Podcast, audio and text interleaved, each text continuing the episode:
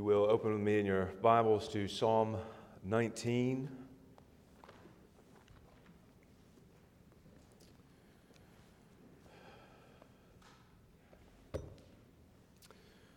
Psalm 19.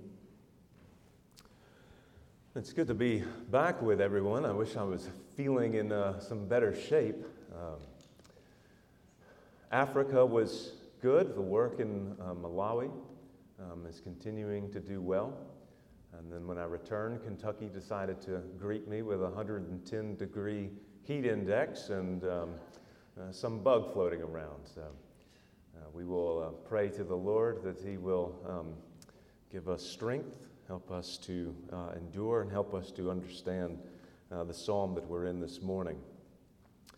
We are uh, in Psalm 19. As I said a moment ago, we are um, picking back up uh, in the book of Psalms where we've left off.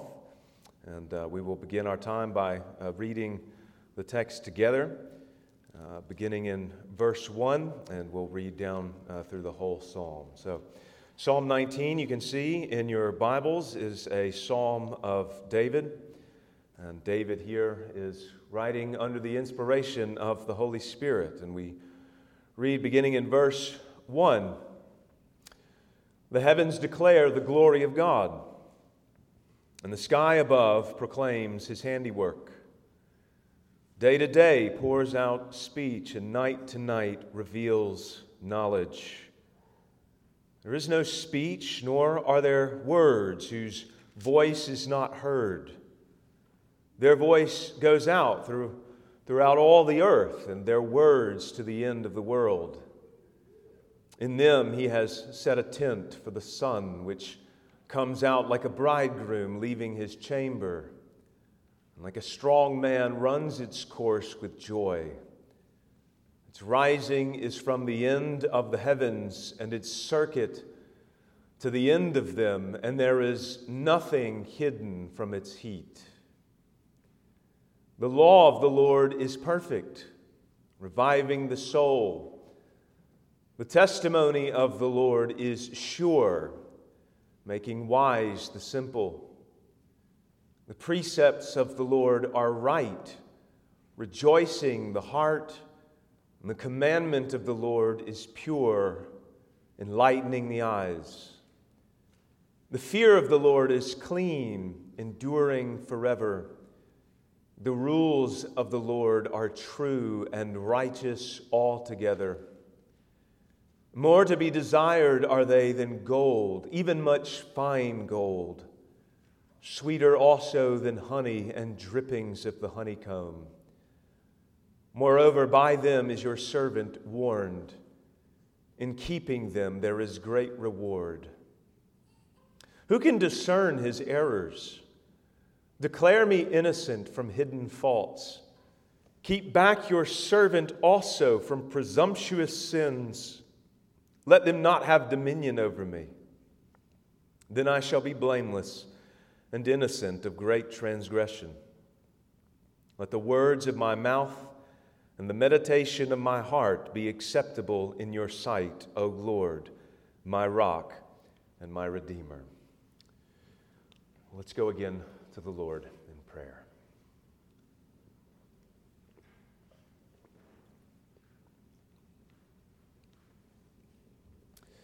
Father, your word teaches us that in your grace and mercy you have condescended to us to reveal yourself, to reveal yourself through your works of creation, and to reveal yourself most especially in and through your word and the word of God, Jesus Christ.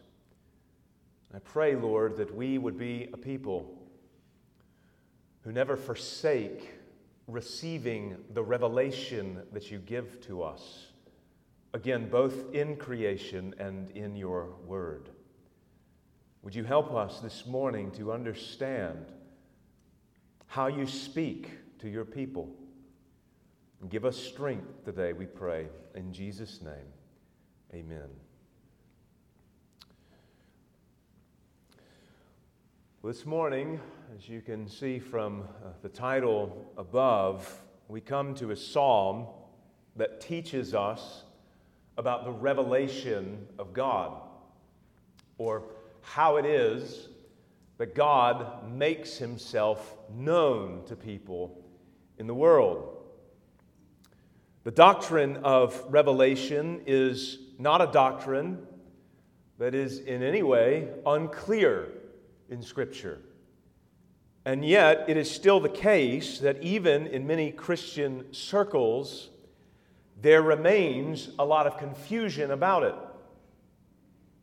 For one thing, Scripture makes it very clear that God has to reveal Himself if He is to be known at all.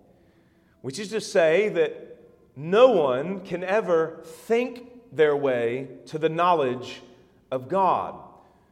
We cannot use philosophy, we cannot use logic or any of the powers of the intellect to ascend on a ladder to heaven and to a knowledge of God. All of the greatest philosophical minds who have even attempted to do such a thing, whether you think back all the way to the days of the Greek philosophers like Plato and Aristotle, or you think of some of the more recent ones like Kant and Hegel. All of them have reasoned their way only as far as their minds can take them, which is no higher than a God who is made in their own image and whom they're comfortable with and whom they can tame with a stroke of a pen. The pursuit of trying to reason your way to God is nothing more, inevitably, than a pursuit in idol making. You cannot, again, find your way to God through your mind.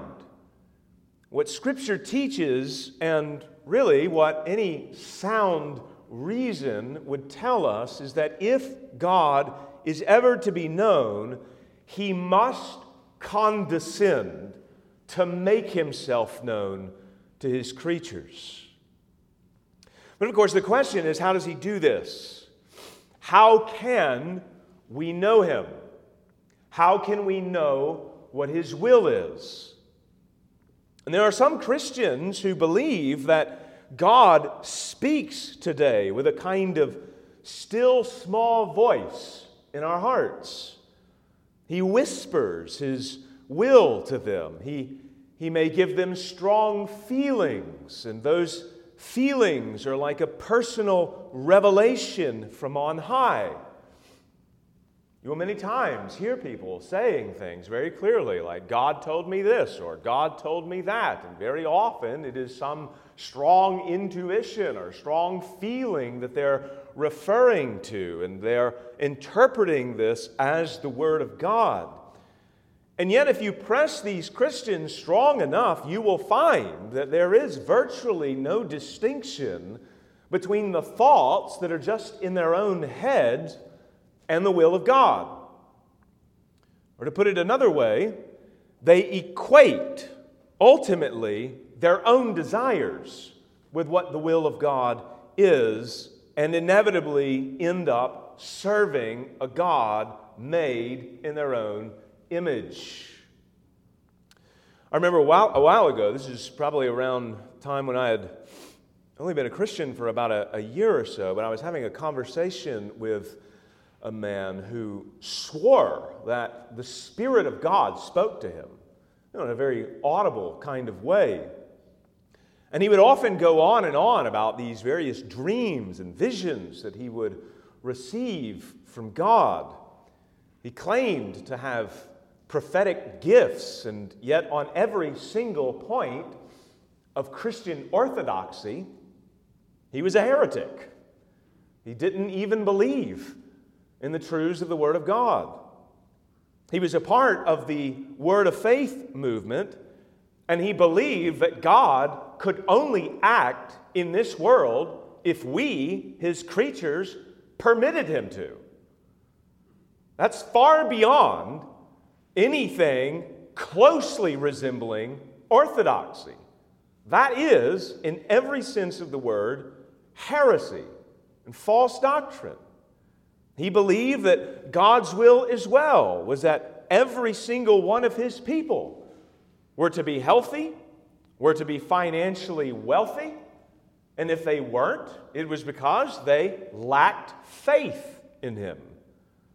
So he was, again, in every sense of the word, not even an Orthodox Christian.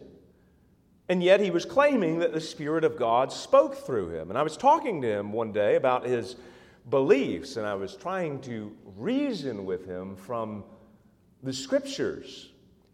But he never wanted to look at the Scriptures. Again, he had his own personal revelations. All of his beliefs were matters of this personal revelation. It was the Spirit of God who was speaking directly through him and was telling him all the things he ought to do and believe. And so, in jest, and probably in a little bit of frustration as well, I told him in the midst of our conversation, the Spirit of God has just spoken to me. I have received a revelation. And do you know what the Spirit of God has said? The Spirit says that on every point that you're making, you're wrong. And then the question was if the Spirit of God is telling me this, and the Spirit of God is telling you something quite the opposite, how are we to determine what is true? Are we both wrong, or is one of us wrong and one of us is right? Of course, we have, we have to discern, we have to evaluate whatever private revelations we think we are having in light of Scripture. But as I said these things to him, it was as if like this possibility had never crossed his mind before, that this could even happen. So I eventually confessed to him my sarcasm and I explained the reason why everything must be tested in light of Scripture. Private, personal revelations are never a substitute for the Word of God. And many people are constantly searching for revelation apart from the Word of God, which inevitably leads them into all kinds of dangerous errors and deception. One thing I can never get out of my mind is the warnings that Paul gives in Second Thessalonians about the kinds of things that will be prominent in the world with the rise and the coming of the lawless one. He says in chapter 2 that because people refuse to welcome and receive the truth, the Word of God, because they don't love it, because they don't want it, God in judgment sends them a strong delusion to believe. He confirms them in their unbelief, and they flock after all manners of false signs, false wonders, and false revelations. They are led astray by false teachers, again, because they refused to love the truth. It is a dangerous thing when we start relying upon our own intuitions or our own feelings or what we perceive is the Word of God to us in our minds and neglect the truth that is revealed in His Word. Scripture never teaches us to look within to know God. It teaches us that God makes himself known to the world, and he does so in two ways in particular. One way is through what is known as general revelation or natural revelation, and the other is through what is known as special revelation. And it's these two types of revelation that Psalm 19 is speaking about and that I want to look at together this morning. In fact, you could easily divide this whole psalm into these two basic parts. Verses 1 to 6 is speaking on the subject of general revelation, and verses 7 to 14 is about special revelation. And again, it's these two subjects that I want us to consider together this morning. So, first of all, let's begin by considering the subject of general revelation. Now, just by way of definition, general revelation refers to the fact that God makes himself known through creation, or that truths about God are known in and through the things that he has made. The Apostle Paul speaks of this very fact in Romans chapter 1, verse 20, when he says of God, For his invisible attributes, namely his eternal power and divine nature, have been clearly perceived ever since the creation of the world. How, Paul? How are these things made known? He goes on, in the things that have been made. And so he says that all men are without excuse. No one can ever say that they have no justification at all for believing in God. What Paul is saying is that creation itself is screaming at you about the nature of God and his divine attributes.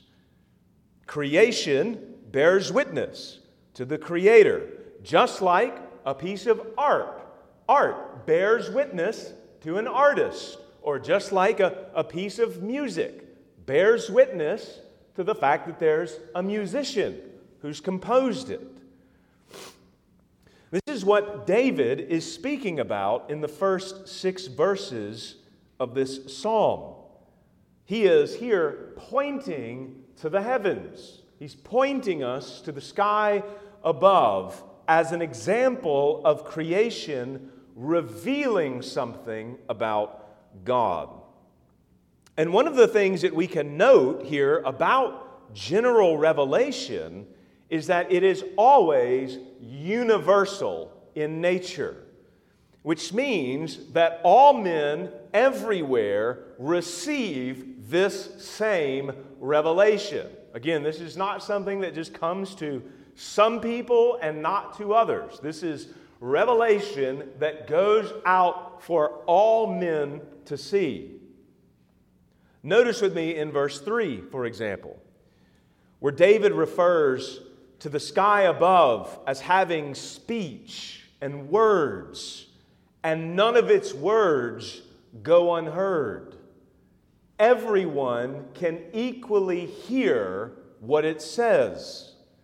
Or in verse 4, he says there, their voice goes out through all the earth, and their words to the end of the world. Literally, he says, their line goes out through all the earth, which could refer to a kind of measuring line, but it also has the idea of elementary teaching as it's also the case when God speaks of having to talk to his people like they're infants in Isaiah chapter 28, verse 10.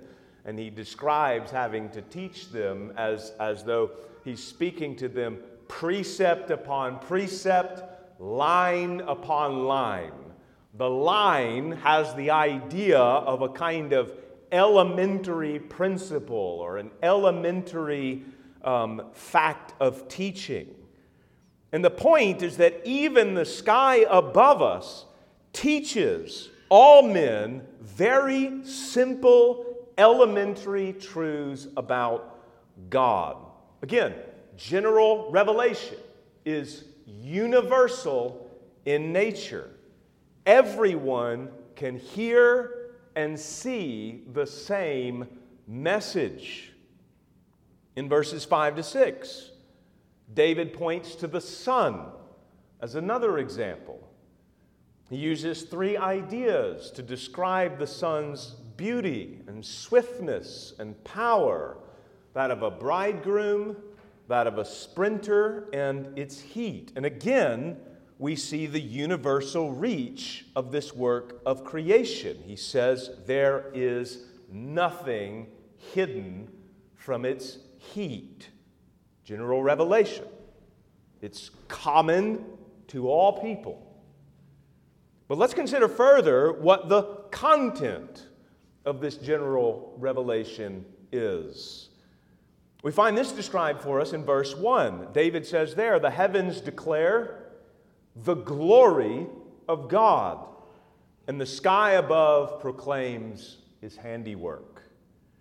The creation points all men to the knowledge of the glory of God. Again, it displays his power, his beauty, his eternal nature. The temporal nature of the world requires that there be an eternal creator.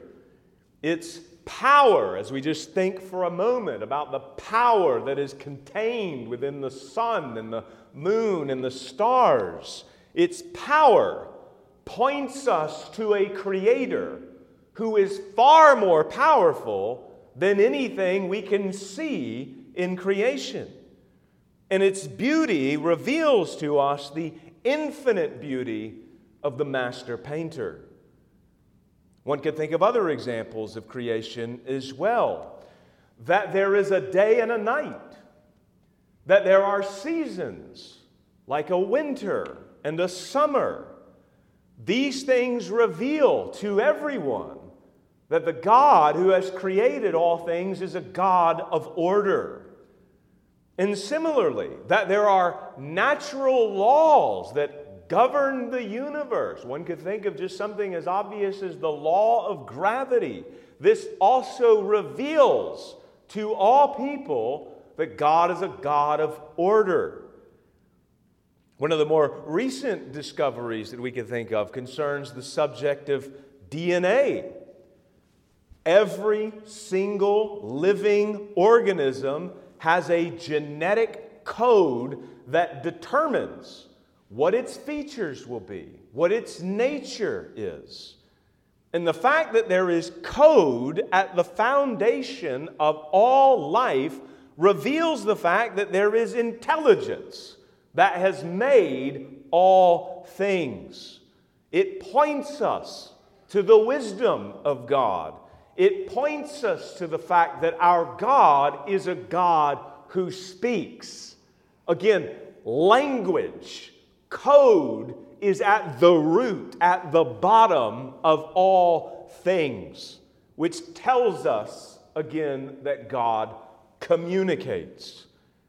We could go on with many more examples, but the point is this all of creation communicates an elementary message, it reveals basic truths, and the most fundamental truth that it reveals concerns the glory of God.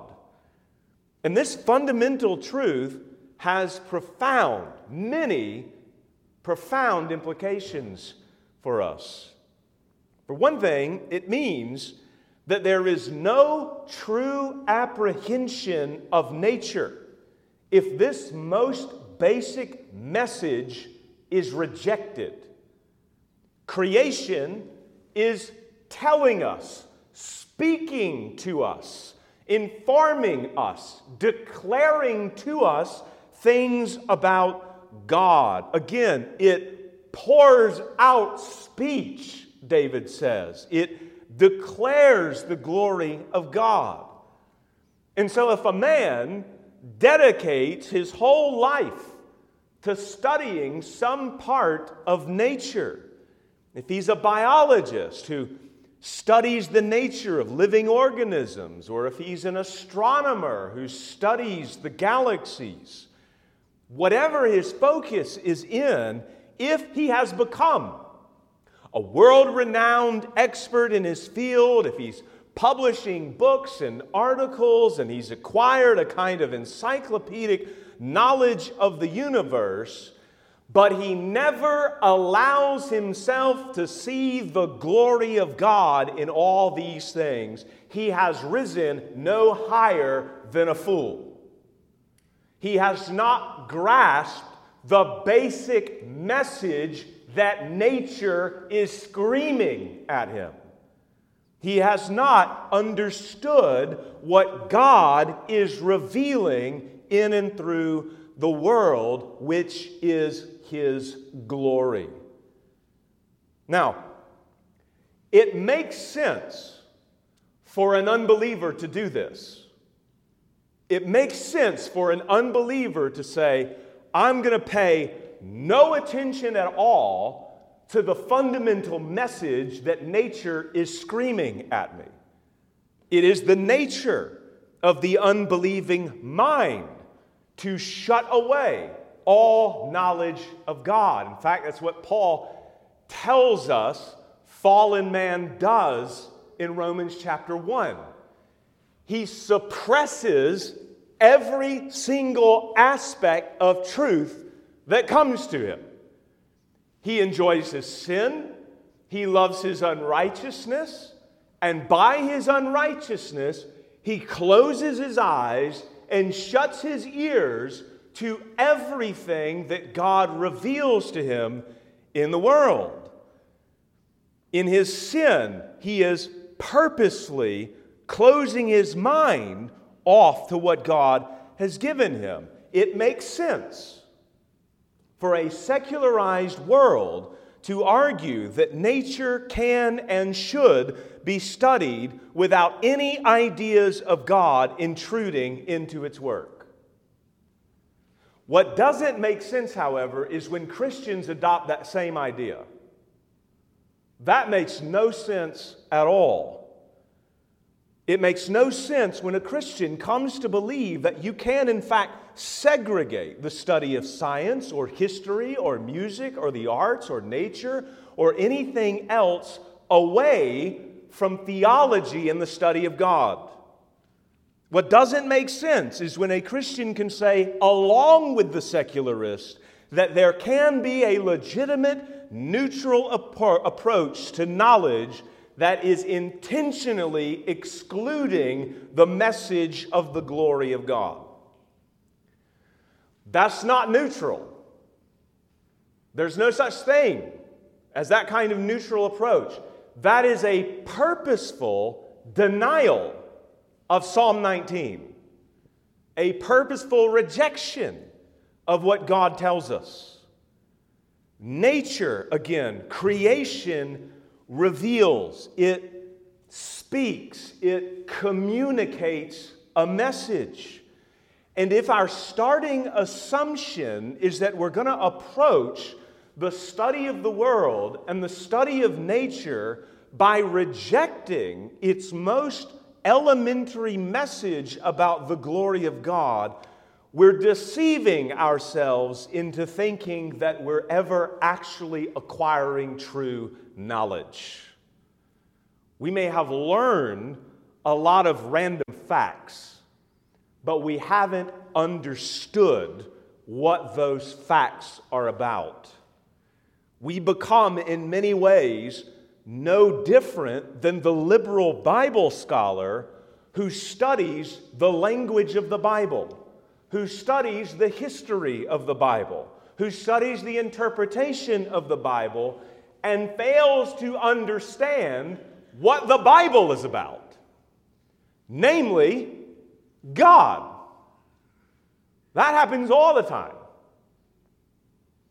Many of the most quote unquote scholarly biblical organizations or, or, or, or, biblical studies organizations are run, are operated by people who do not know God at all. That is a horrible state to be in, to be so close to the kingdom of God, to, to, to be reading this week in and week out, studying it, researching it, and yet never coming into the kingdom. That's a horrible state to be in. And yet, even Christians can do this when it comes to general revelation. Again, all of creation is from God and it's about God. Colossians chapter 1 verse 16 says, "For by Christ all things were created in heaven and on earth, visible and invisible, whether thrones or dominions or rulers or authorities." Notice, all things were created through him and for him. All creation for him. We cannot be conservatives when it comes to the Bible. Right? We, we, we believe the message of the Bible. We believe this is God speaking here. That, that's what I mean by conservatives with the Bible. We can't be conservatives when it comes to the Bible and liberals when it comes to creation. We cannot say that the study of Scripture with an assumption that God is not needed, that's an error, while the study of creation with an assumption that God is not needed, that's objective or that's neutral. Particularly when Scripture itself will not allow us this position, because it is Scripture that tells us that creation is the work of God, about God, and for God.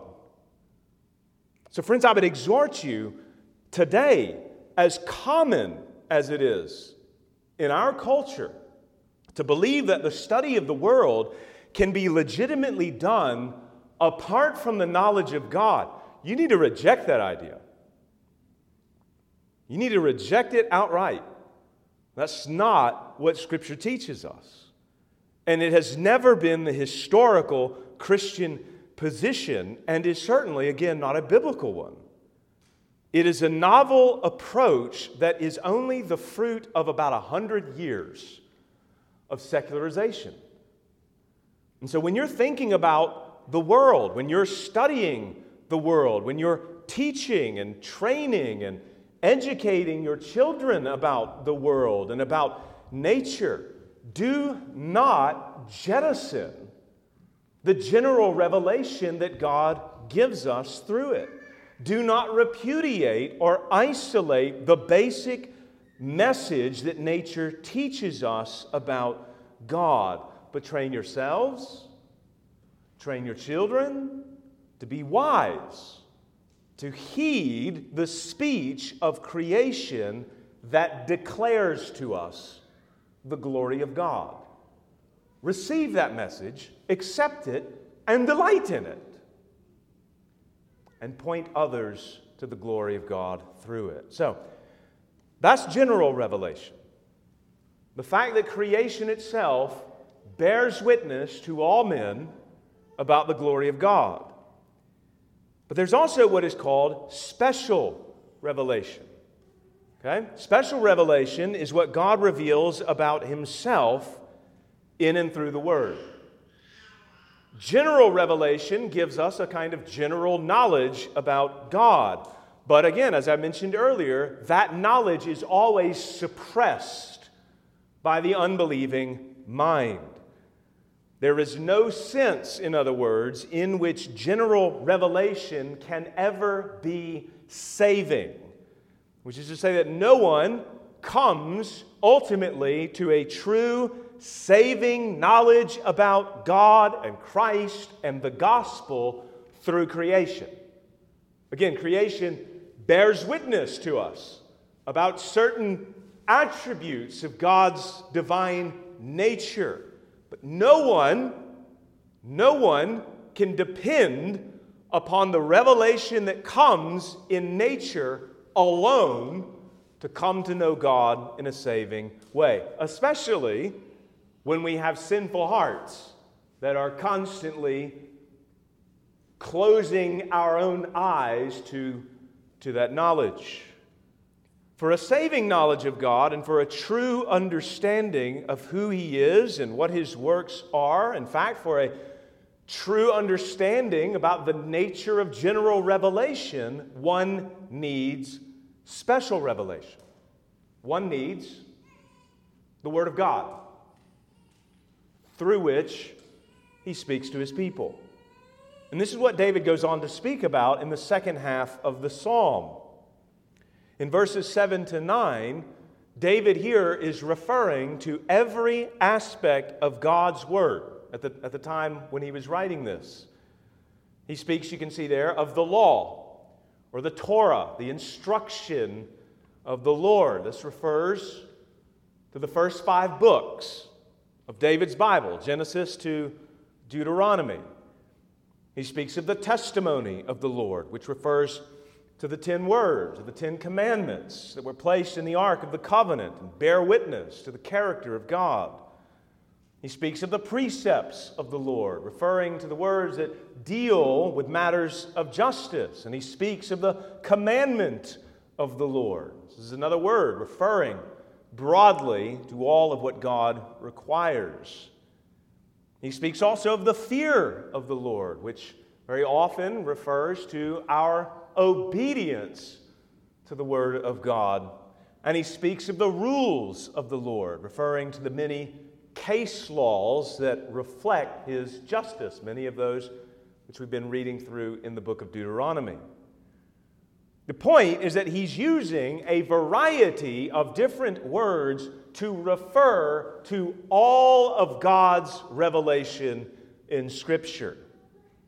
And what is it that Scripture does? He says it revives the soul or restores the soul. It makes one wise. It rejoices the heart. It enlightens the eyes. And it endures forever.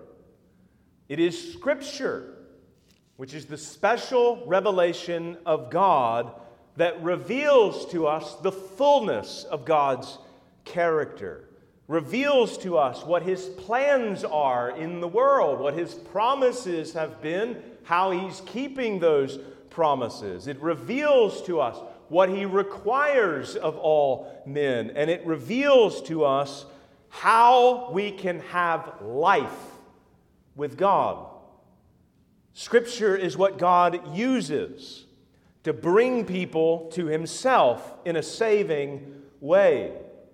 It is from Scripture that we come to hear the gospel, either as it was revealed in the very beginning, Genesis 3:15, the very first promise of the gospel, or as it is revealed in its fullness in the New Testament, for example, as it reveals to us the gospel. And as the apostle Paul says, what does he say in Romans chapter 1? It's the gospel. It's the power of God for salvation.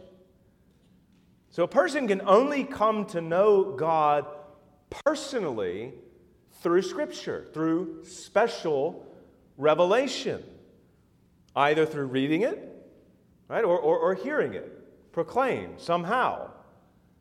But we also find in this psalm that it is the Word of God that plays a vital role in our sanctification. Right? So, so not only, it not only brings us to a saving knowledge of God in the beginning, but it's also the Word of God that continues to sanctify us, matures us, grows us up into maturity in Christ. Jesus prayed for this very same thing to happen in his high priestly prayer when he prayed to the Lord, his, his, his Father Father, sanctify them in your truth. Your word is truth. Right? It's the word that both brings us to God and makes us more like him. David says in verse 11 that by them, that is, by the Lord's instruction, his testimony, his commandment, his word, by them your servant is warned. The word of God is what teaches us about the nature of sin. It teaches us about the dangers and the consequences of sin. It teaches us these things both in an objective sense, as matters to know and understand and comprehend with our minds, but it also, the Word of God also searches us. Right? It's a living Word. It's not just words on a piece of paper that hang out from a distance and we can kind of memorize them and they have no real effect on us. No, it is it's a living word. It opens up our hearts. It's like a surgeon's scalpel that opens us up and lays us bare before God. In fact, Hebrews chapter 4 speaks to this very matter. Verses 12 to 13, it says there that the Word of God is living and active. It's sharper than any two edged sword, piercing to the division of soul and of spirit, of joints and marrow, and discerning the thoughts and intentions of the heart. And no creature is hidden from his sight, but all are naked and exposed to the eye of him to whom we must give an account. So God uses His Word to convict us when we have sinned, to guard us from committing sin, and to instruct us positively in the ways of righteousness. And so when David goes on to petition the Lord to keep him from presumptuous sins and to keep him blameless and innocent, He's not asking the Lord to do this for him apart from the Word, but by and through the Word. It would be a rather absurd prayer, in fact, to ask the Lord, Lord, would you guard me from transgressions? Would you guard me from sin? And you don't read the Word to find out what those transgressions and sins actually are.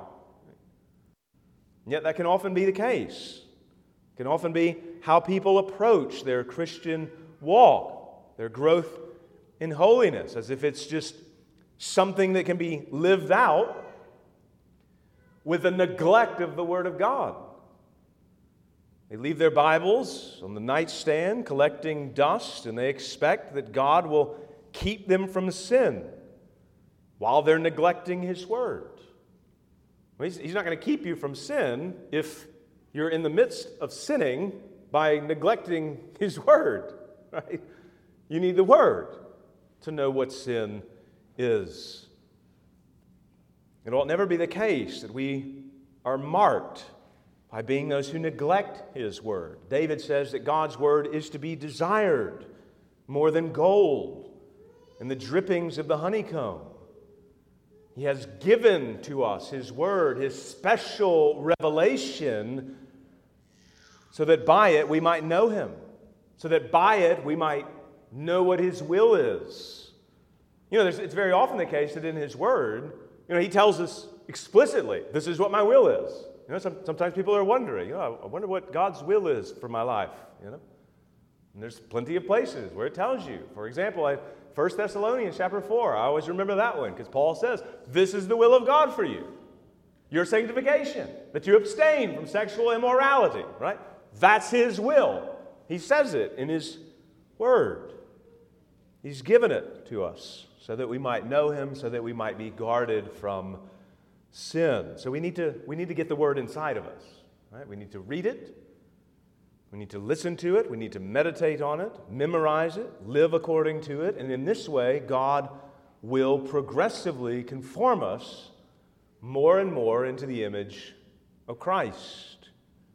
He guards us from sin, works in us righteousness, ultimately, with the, with the end result that our very own lives and words will also accurately reflect and bear witness to the glory of God. This is what we actually see finally in verse 14 at the end of the psalm. As David heeds the general revelation of creation, bearing witness to the glory of God, and as he heeds the special revelation of the Word of God, which leads him to go on to seek forgiveness for his sins and to walk in God's ways. He then prays for his own speech to be acceptable to God. He says at the end, Let the words of my mouth and the meditation of my heart be acceptable in your sight, O Lord, my rock and my redeemer.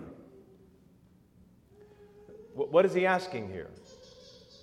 What, what, is, what is David ultimately seeking at this point? Well, he's seeking to bear witness to the glory of God in his own life in the same way that all of creation bears witness to the glory of God, and in the same way that the Word of God bears witness to the glory of God.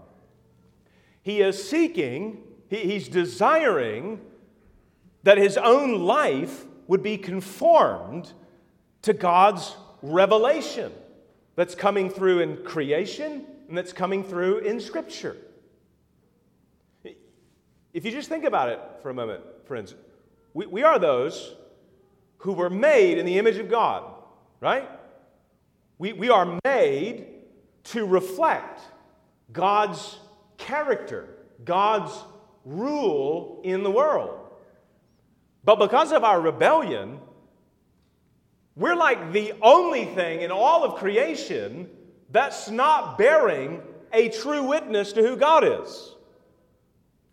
The heavens are declaring his glory. The sun is declaring his glory. The, the, the, animals of creation obey his every command. They're bearing witness to his glory. His word bears witness to his glory. And fallen man bears false witness to his glory.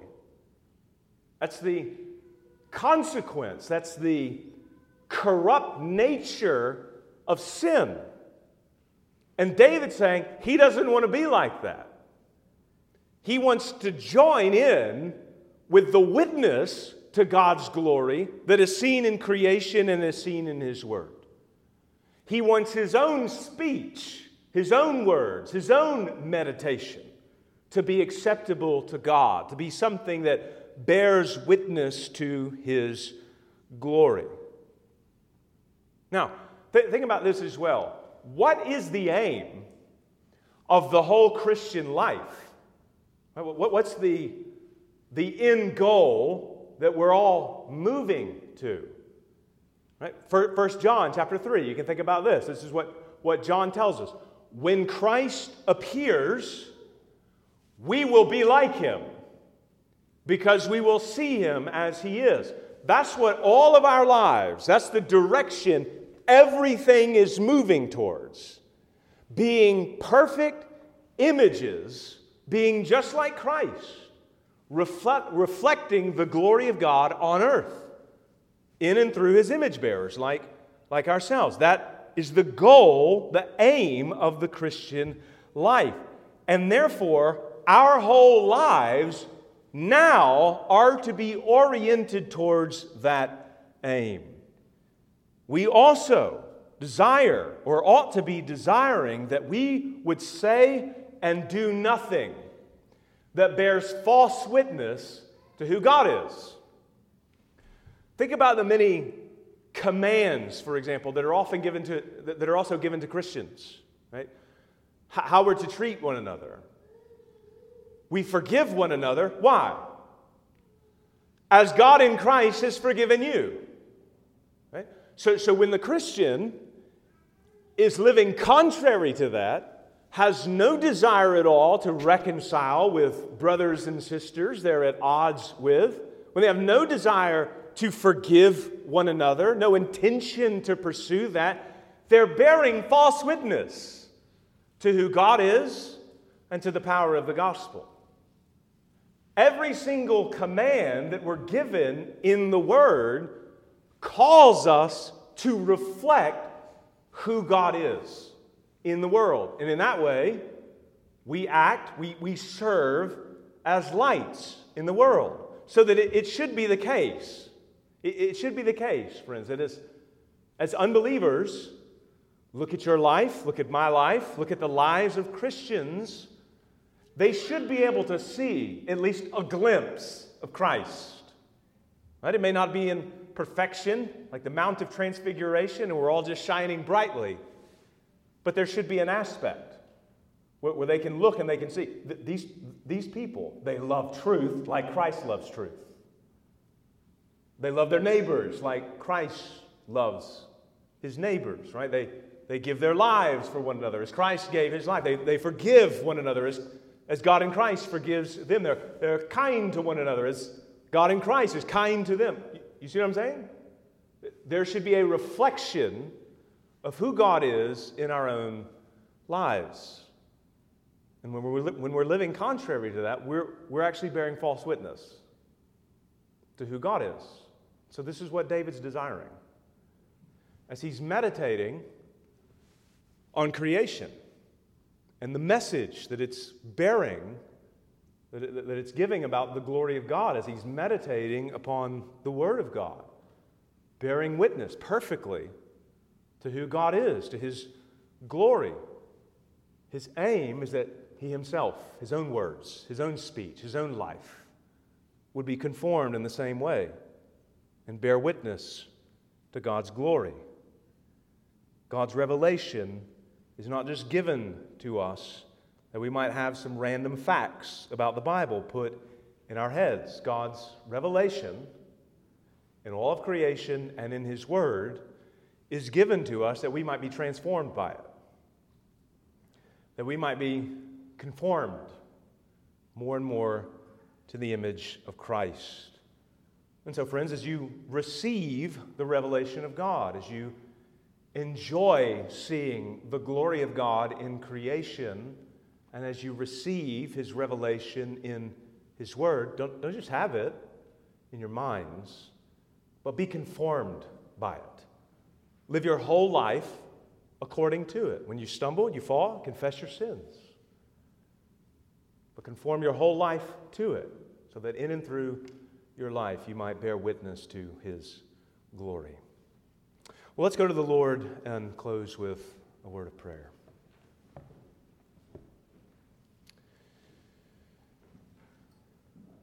Well, Father, we thank you for Christ, and we thank you that he obeyed your will perfectly.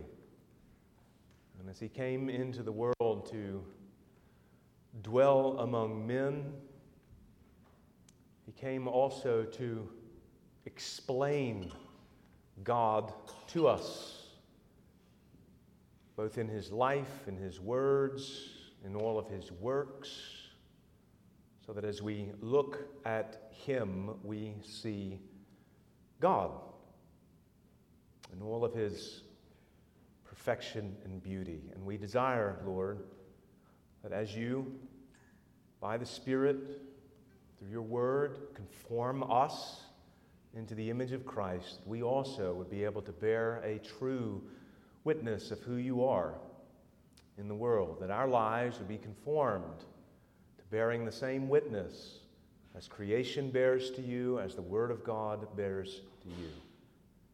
Ultimately, Lord, so that through all of these witnesses, the witness of creation, the witness of your Word, the witness of the testimony of your people, you might bring more people to yourself. We ask these things in Jesus' name. Amen.